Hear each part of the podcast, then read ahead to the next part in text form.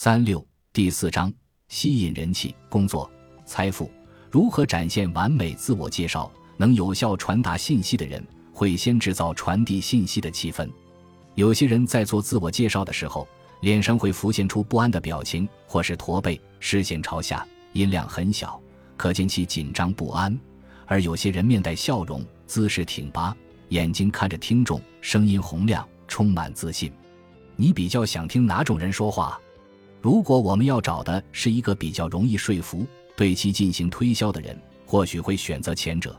不过，几乎所有人都比较想听后者说话，而且很多人也希望像后者一样自信满满的当众讲话。我就是其中之一。由于过去总是不能自如的在众人面前说话，所以我越发强化了自己不擅长在众人面前说话的刻板形象。而改变转机发生在一场讲座的联谊会中，讲座中有让所有参与者发言的机会。而我一如既往的搞砸了。站在台前的讲师是经常站在成百上千位听众前演讲的人，所以我在联谊会上向对方请教了说话技巧。老师您好，可以向您请教一个问题吗？请说。我非常不擅长当众发言，这让我感到烦恼。今天上台发言时，我依然磕磕巴巴。请问老师，我怎么做才能像您这样呢？真是令人意外，在我看来，您说的很好，谢谢，很高兴听到您这么说。但是我真的很不会做自我介绍，为什么您会认为自己不擅长呢？首先，我在说话前会感到紧张，而在说话过程中，我不清楚自己在说些什么，听众好像也感到无聊。我讲完之后，应该会有很多人松了一口气，想着我终于讲完了吧？怎么会这么想呢？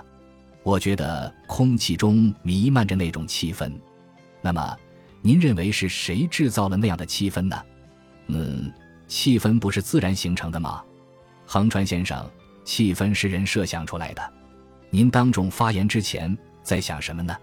最开始说的是技巧，却转到气氛上，我一头雾水，但还是答道：我在想，虽然自己不擅长发言。但只要能将团体讨论的内容顺利的分享给大家就好了，这样的心态很值得赞许。那么，您觉得发表前自己的表情和姿势应该呈现怎样的状态？表情和姿势吗？我没注意过这个。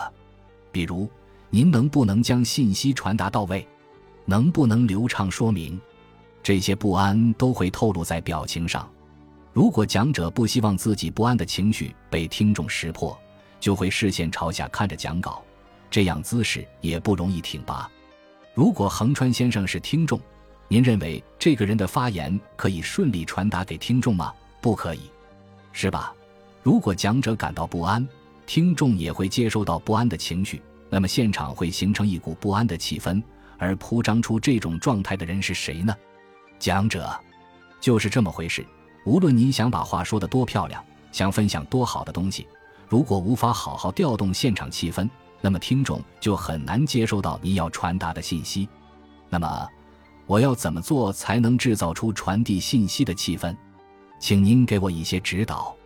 我恳切地问道。本集播放完毕，感谢您的收听，喜欢请订阅加关注，主页有更多精彩内容。